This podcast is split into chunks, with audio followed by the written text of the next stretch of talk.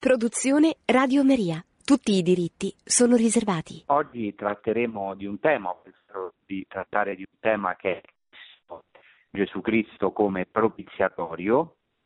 Spiego perché, perché ha un legame con eh, l'ultima puntata che abbiamo fatto sull'episodio della trasfigurazione, eh, specialmente sul tema della nube dell'incontro con Dio, il volto di Mosè che è raggiante, come nel Nuovo Testamento il volto di Cristo ovviamente è molto più splendente, ecco, ha tante relazioni, e anche perché nella nostra trasmissione alle sorgenti della fede in Terra Santa vogliamo andare al cuore, appunto alle sorgenti, cioè al cuore della nostra fede. E proprio il cuore della fede ebraica, della liturgia ebraica e come vedremo quindi anche della nostra fede compiuta in Cristo è proprio questo propiziatorio che vedremo oggi che cos'è. Innanzitutto partiamo da un testo di San Paolo, che è Romani 3:25, che è di una profondità veramente enorme. Dice così San Paolo, cito solo una parte di questo versetto, dice che è Cristo che Dio ha stabilito apertamente come strumento di espiazione, continua il versetto, per mezzo della fede nel suo sangue a manifestazione della sua giustizia per la remissione dei peccati passati. Ecco, Paolo chiama Gesù, è tradotto qui strumento di espiazione, eh, si può anche tradurre propiziatorio, ma eh, quello che ci interessa è questo termine originario greco che si rifà a un termine ebraico per cercare di capire in profondità questa affermazione di San Paolo. Allora, questa parola che è tradotta nella nuova traduzione cieco, strumento di espiazione, e che viene da altri tradotto con propiziatorio, è un termine greco originariamente, nel testo del Nuovo Testamento greco, è un termine che è ilasterion, traduce nella 70, cioè nella tradizione greca dell'Antico Testamento ebraico, il termine capporet, il termine ebraico capporet, che viene da una radice importantissima in ebraico, eh, da cui viene anche il giorno dello Yom Kippur, viene da questa radice che significa ricoprire e poi espiare, le chapper. Quindi è difficile tradurre questo termine. Ecco, qui è stato tradotto dalla traduzione lei come strumento di espiazione, potremmo dire propiziatorio, comunque è qualcosa che fa riferimento all'espiazione, al perdono dei peccati, all'espiazione dei peccati. Infatti questo oggetto, già nell'Antico Testamento, appunto che si chiama Capporet, resta tutt'oggi avvolto nel mistero. Quello che sappiamo è che era proprio il cuore del Tempio, cioè il Tempio di Gerusalemme aveva un cuore che era il Santo dei Santi, dove nel primo Tempio era collocata l'Arca dell'Alleanza, perché poi quest'arca viene, eh, se ne perdono le tracce con la distruzione del primo Tempio nel 586 a.C., per opera di Nabucodonosor, per opera dei babilonesi, praticamente l'arca viene persa. Ma ecco, nel primo Tempio questo Capporet, eh, a cui fa riferimento San Paolo, ehm, nella versione greca Ilasterion, era eh, un oggetto misterioso, forse non a caso, non sappiamo perché, non sappiamo perché è così misterioso e cos'era esattamente. Forse era, sappiamo, ci dice la Bibbia, che era di oro puro, che era probabilmente il coperchio dell'arca dell'alleanza, perché aveva le stesse dimensioni dell'arca dell'alleanza, o comunque un oggetto posto sopra l'arca dell'alleanza, forse identificato con il luogo del trono di Dio. Nella lettera agli ebrei si parla del trono della grazia, infatti questo termine, per esempio in inglese, è, è tradotto con mercy seat, cioè con il sede della misericordia, il trono della misericordia.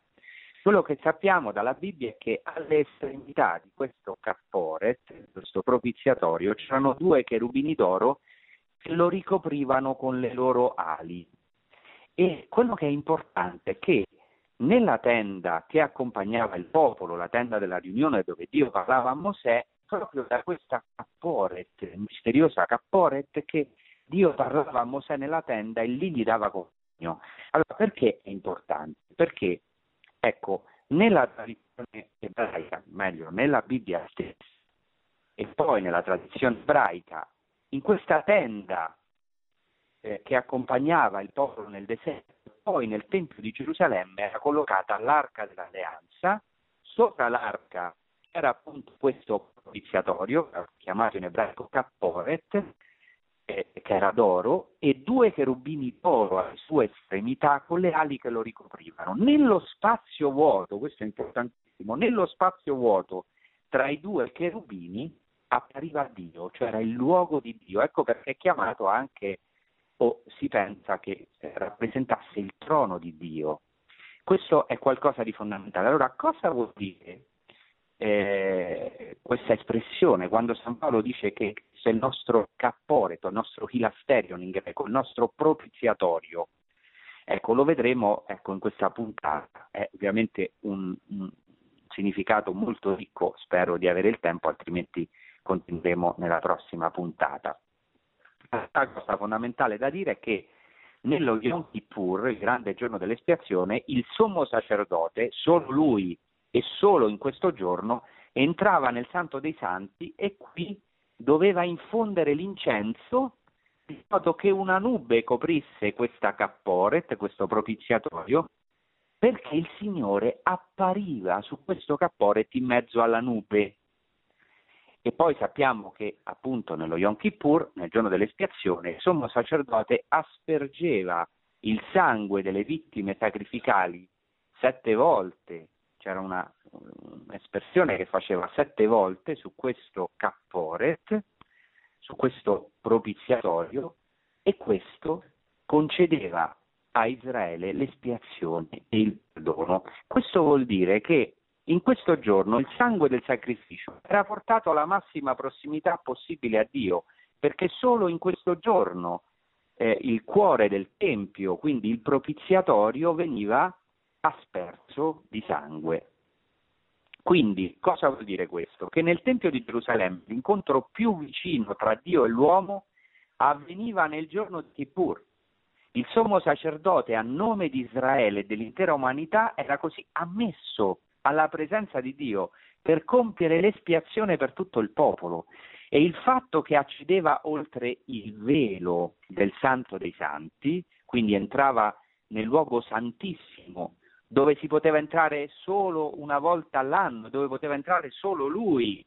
Quindi lui rappresentava, il sommo sacerdote rappresentava tutto Israele, tutta l'umanità quando entrava in questo luogo più interno del Tempio, in questo cuore del Tempio e quindi dell'universo, l'accesso oltre il velo del Santo dei Santi significava per Israele e quindi per l'umanità la possibilità dell'espiazione universale e simboleggiava l'apertura delle porte della misericordia, potremmo dire delle profondità abissali di Dio. Questo significa che Gesù Cristo è, secondo San Paolo, il luogo dell'espiazione universale, della riconciliazione eh, ecco lì dove si aprono per noi le profondità di Dio, la sua misericordia. Nel Nuovo Testamento sappiamo che Gesù Cristo è considerato al tempo stesso come il sommo sacerdote, la vittima per, sacrificale per eccellenza e anche il propiziatorio appunto e appunto colui eh, mediante il quale noi possiamo avere la perfetta e definitiva espiazione dei peccati, la totale riconciliazione con Dio.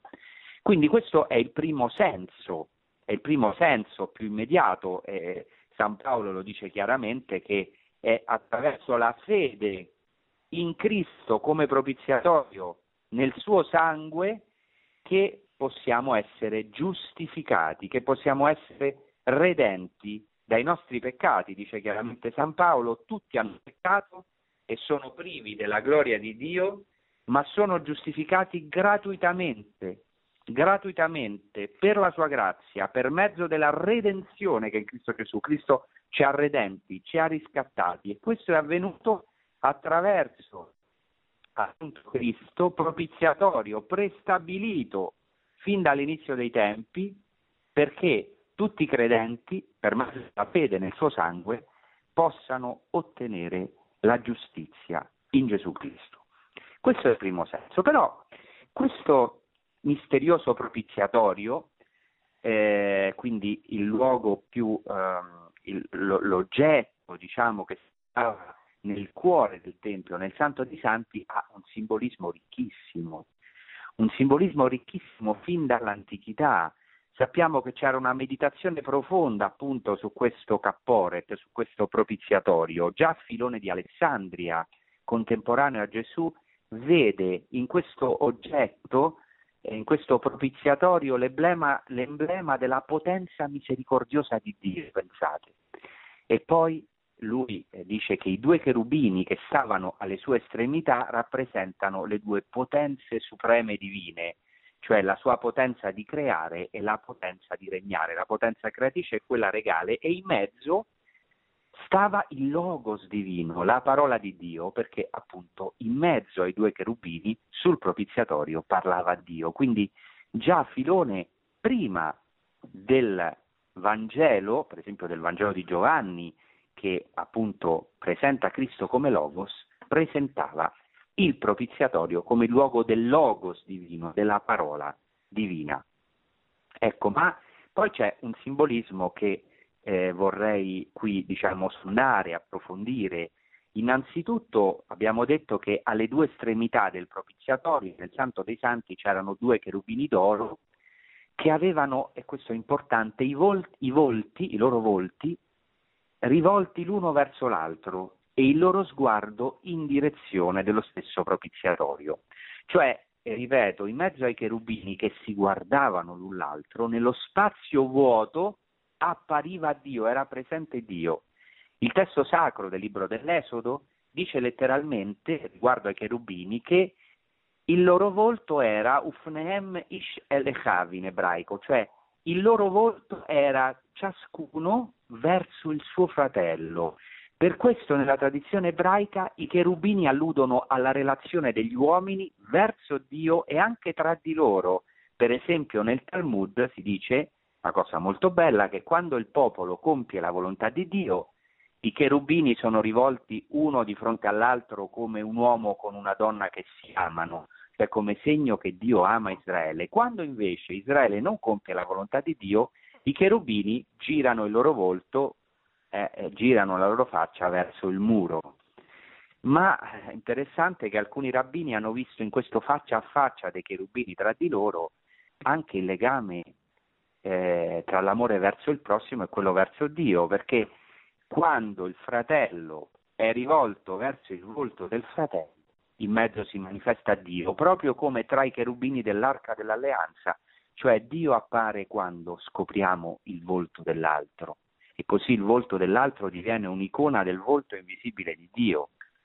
Questo è bellissimo, infatti il Talmud compara questo testo dei cherubini con Genesi 33:10 in cui Giacobbe dice una frase bellissima, una di quelle che mi piacciono di più, se così si può dire nell'Antico Testamento, Giacobbe afferma di aver visto il volto del fratello che fino a quel momento era suo nemico, Kirot Pene Elohim, come si vede il volto di Dio, cioè Giacobbe perfino nel suo fratello nemico, avversario, vede il volto di Dio e poi lo abbraccerà dopo tanto tempo.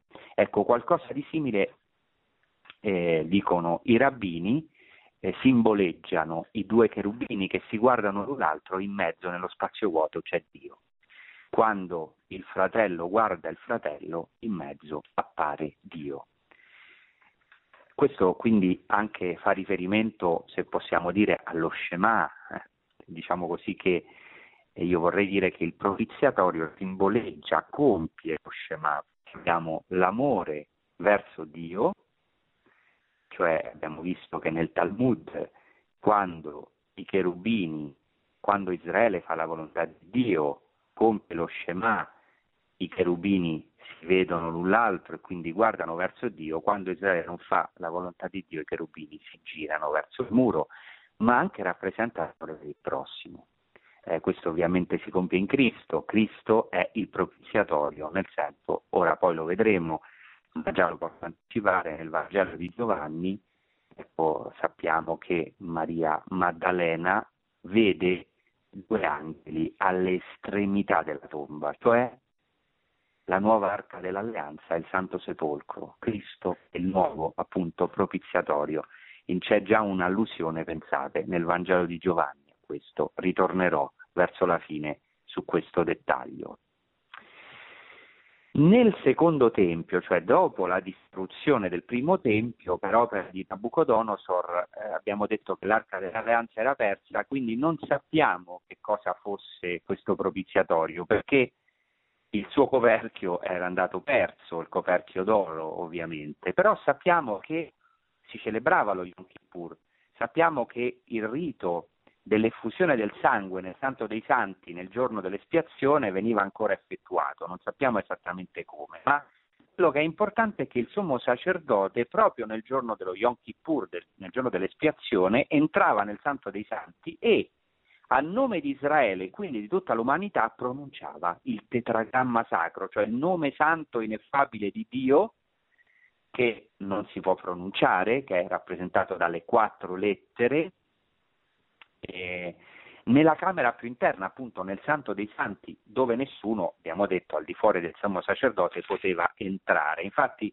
tutto il Tempio, ne ho parlato in altre trasmissioni, era concepito in termini di separazione, cioè eh, non potevano entrare tutti in, in, qualunque luogo, ma c'era una progressiva separazione fino alla camera più interna, al Santo dei Santi, dove poteva entrare solo il sommo sacerdote, solo lui, e solamente una volta all'anno. Ora, su cosa voglio, diciamo, mh, cosa voglio evidenziare adesso? Qualcosa di fondamentale a mio parere, cioè c'è una rivoluzione della rivelazione biblica e quindi delle a tutte le altre religioni. Cioè, secondo la rivelazione biblica, anche se Dio è disceso nel tempo e nello spazio andando incontro al suo popolo, non si può rappresentare in nessuna immagine, è invisibile. Questa è una vera e propria rivoluzione rispetto agli idoli delle, ovviamente delle, dei popoli e delle religioni circonvicine a Israele. Cioè la grande rivoluzione della rivelazione biblica consiste tutta in un Dio invisibile che mostra la sua gloria nella storia.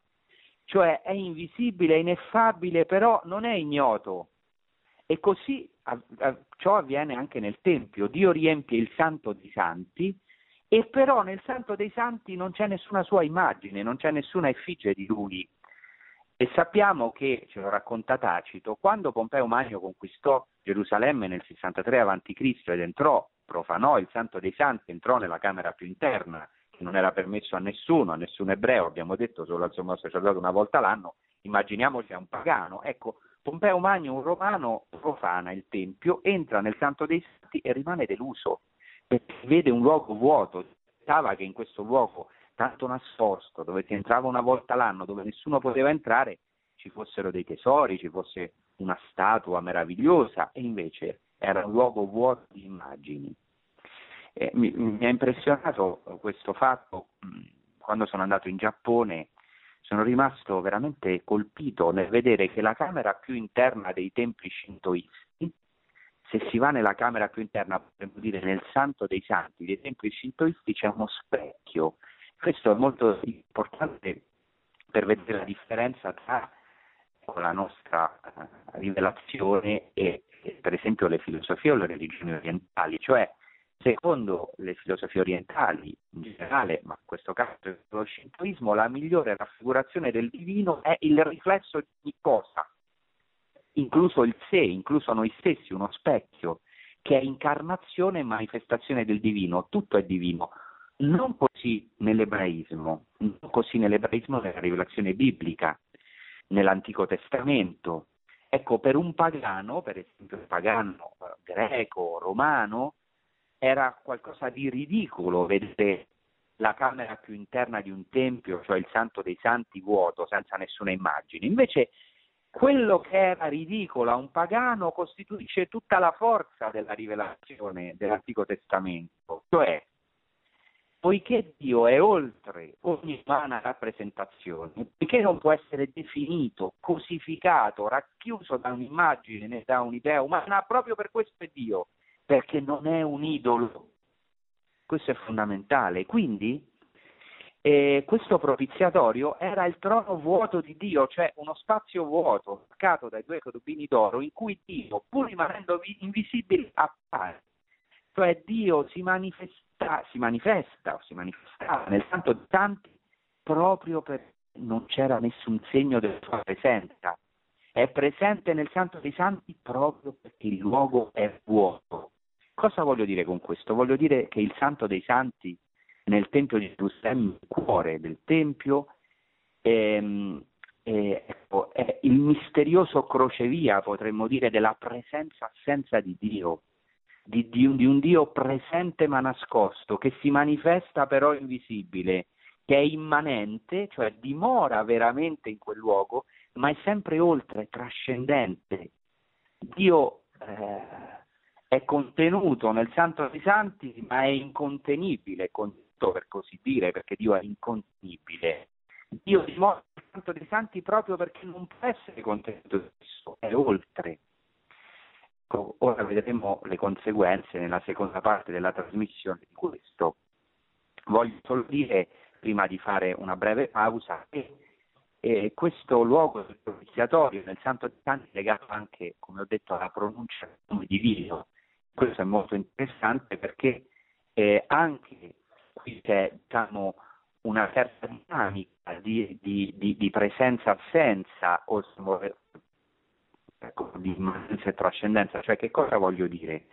Voglio dire che quando nell'Antico Testamento Dio consegna il suo nome a Mosè, ricordate io sono colui che sono, lo consegna a Mosè, ma in realtà, ecco, per esempio, si deve togliere i sandali, segno che non può avere nessun dominio su Dio. Inoltre questo nome è misterioso, ci sono tantissime interpretazioni di questo nome, io sono colui che sono. Però ecco, una, in realtà potrebbe anche essere interpretato con, un, con una risposta che non è una non risposta cioè io sono colui che sono, cioè non mi si può conoscere, io sono sempre oltre, io sono colui che sono, come una tautologia. Ecco, allora, se da una parte Dio si manifesta, eh, però dall'altro rimane misterioso, rimane ineffabile, rimane nascosto. Questo è simboleggiato anche la nube, dal tema della nube.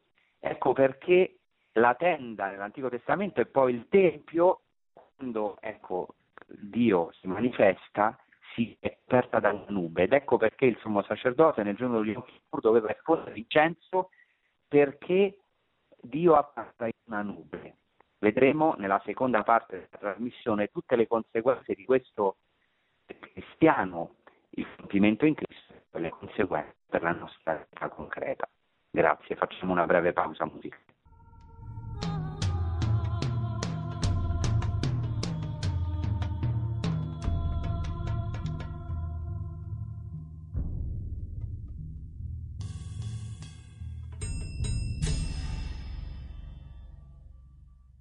Ecco, allora ehm, cerchiamo di trarre le conseguenze di quanto abbiamo detto, ma prima ecco, abbiamo visto che il, il, il propiziatorio è il luogo di espiazione, abbiamo visto che è il luogo del faccia a faccia dei cherubini, ma anche in cui l'uomo incontra Dio, il luogo più interno attraverso il sommo sacerdote, abbiamo visto che il propiziatorio o il Santo dei Santi è un luogo vuoto eppure pieno di Dio, perché nello spazio vuoto tra i due cherubini appariva Dio.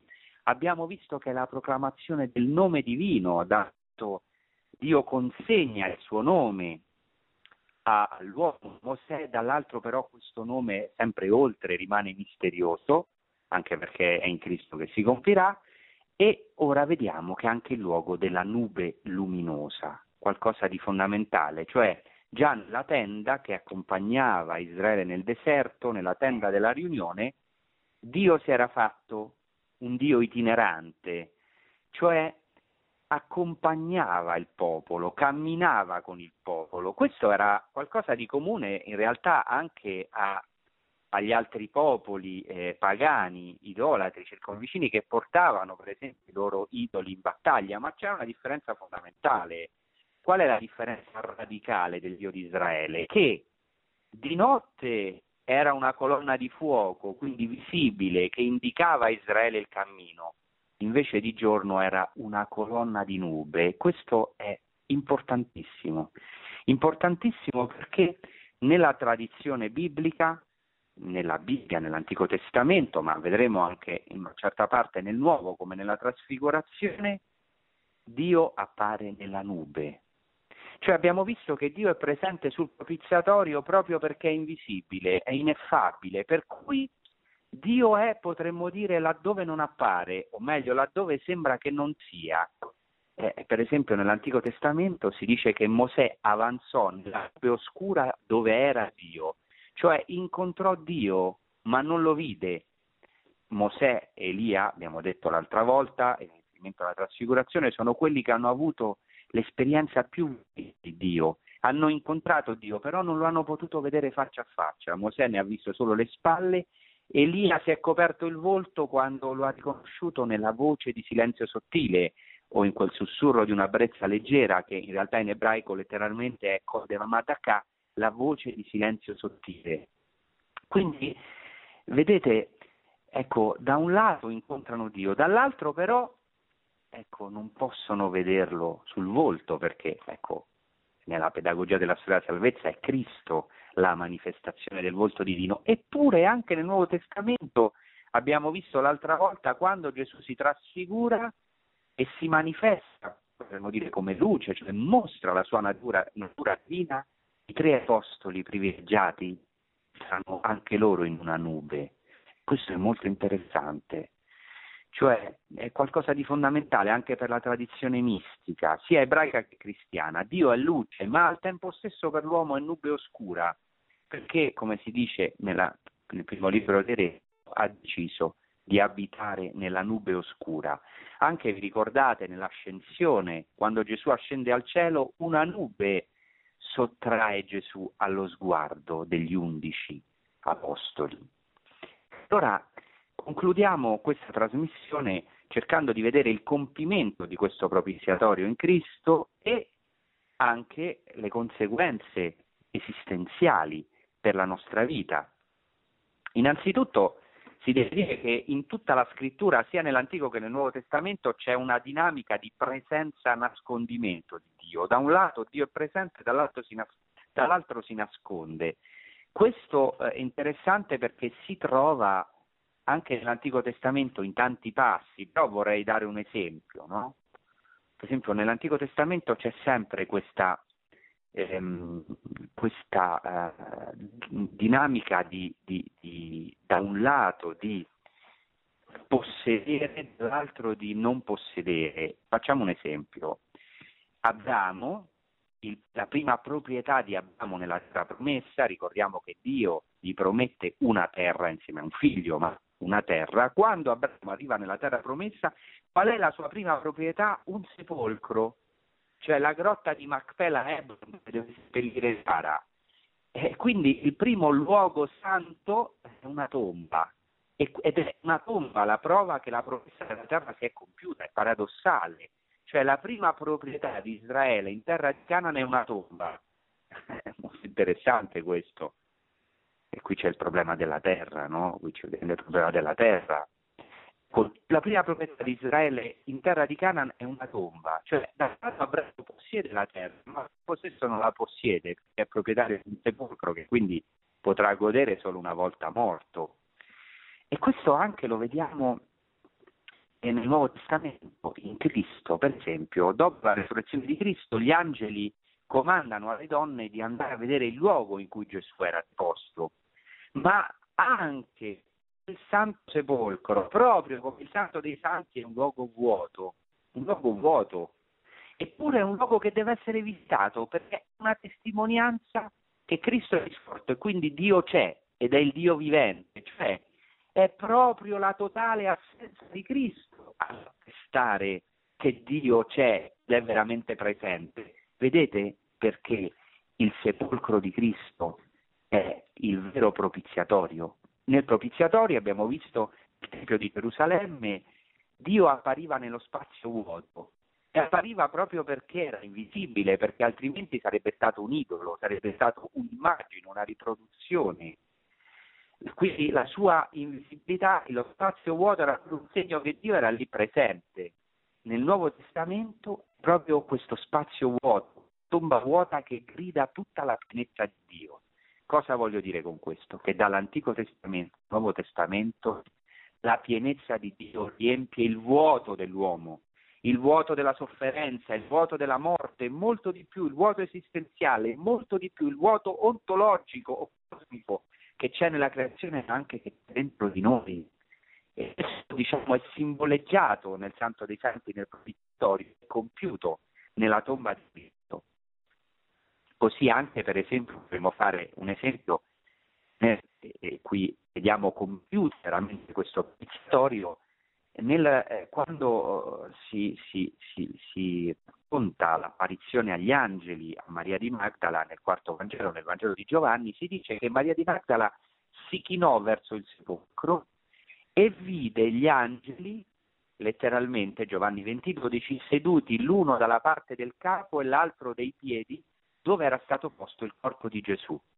In questo modo si allude al fatto che il sepolcro è il compimento di quanto prefigurato nel Santo dei Santi con i due cherubini alle sue estremità. Cioè, come nel Santo dei Santi Dio appariva lo spazio vuoto tra i due cherubini, così ora il sepolcro vuoto grida tutta la presenza di Dio. Molto interessante. Ecco, c'è sempre questa doppia dinamica. Da un lato i discepoli vedono Cristo risorto, da un lato nelle apparizioni quando lo riconoscono sparisce. Da un lato, dice Cristo, chi vede Cristo vede il Padre, dall'altro in questa vita lo possiamo vedere solo attraverso un velo, per così dire, cioè eh, il velo della sua umanità, nell'incarnazione stessa la divinità di Cristo è velata dalla sua umanità.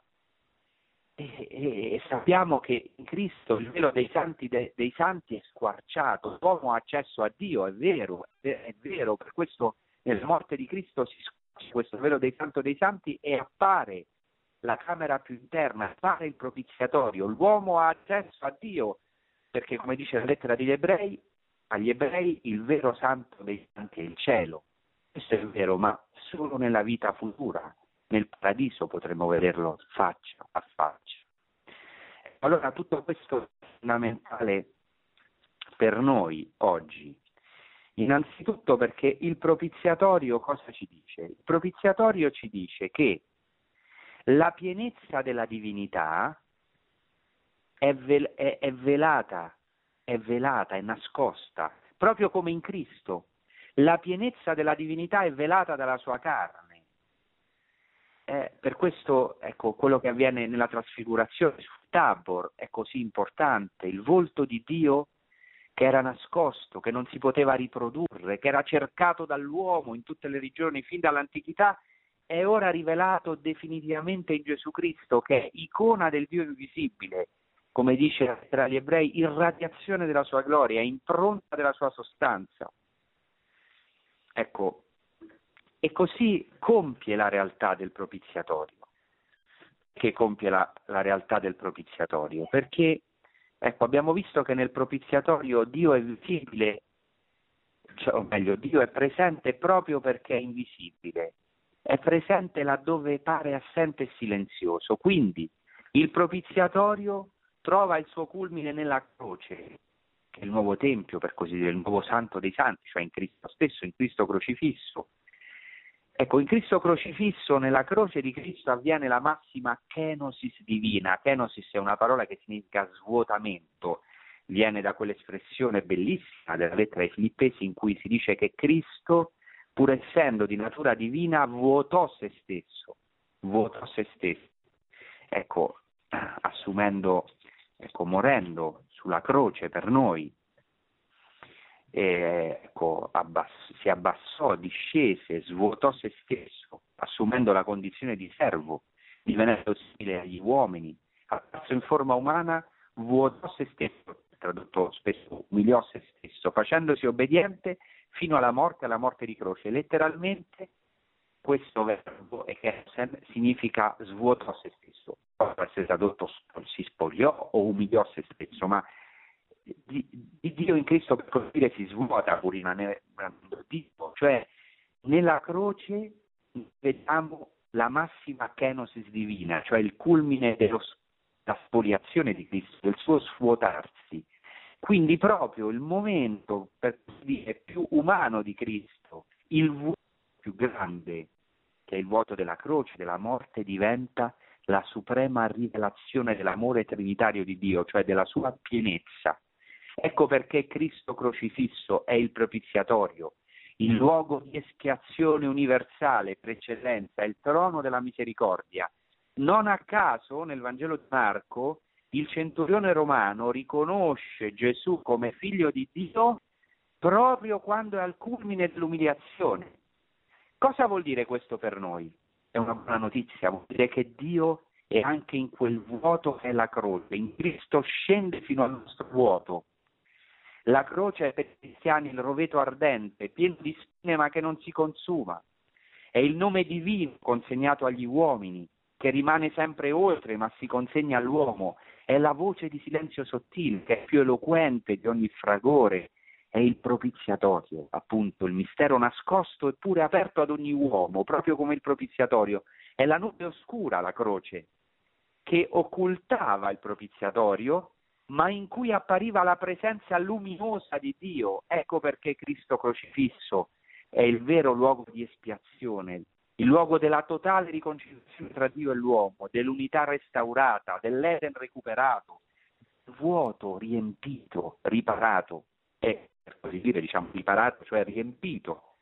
Ecco perché, eh, per finire, ecco, possiamo dire che Dio è presente anche nel vuoto più profondo, si manifesta anche nelle nostre notti oscure, nella notte oscura della sofferenza e della morte. Ecco perché dice il Salmo, se salgo in cielo, l'atto 6, scendono negli inferi, eccoti. Dio è nel nulla più profondo dell'uomo e della storia, è entrato nel nostro nulla. Non c'è nulla che Dio non possa abitare, eccetto il peccato ovviamente, che però Cristo innocente ha preso su di sé e ha distrutto. Quindi guardate, l'unica risposta al nichilismo contemporaneo è Cristo, che si è svuotato, si è fatto per così dire, tra virgolette, nulla, è disceso, si è fatto, si è svuotato per essere pienezza di tutte le cose, come dice San Paolo. Per questo i primi cristiani chiamavano Cristo la pienezza dei mondi. E così con questa kenosis, svuotandosi, discendendo fino a noi, Cristo ci ha ricolmato del suo pleroma, della sua pienezza. E così noi siamo chiamati a vivere la, la kenosis di Cristo, il suo svuotamento per partecipare anche alla sua pienezza. Ecco perché in fondo quello che Dio voleva con il propiziatorio era abitare con gli uomini. Bene, così eh, vi ringrazio, ecco, spero nella prossima puntata di approfondire maggiormente quello che ho cercato di sviluppare Ecco, vi chiediamo preghiere per la Terra Santa e che il Signore vi benedica e buon proseguimento con i programmi di Radio Maria. Grazie. Produzione Radio Maria. Tutti i diritti sono riservati.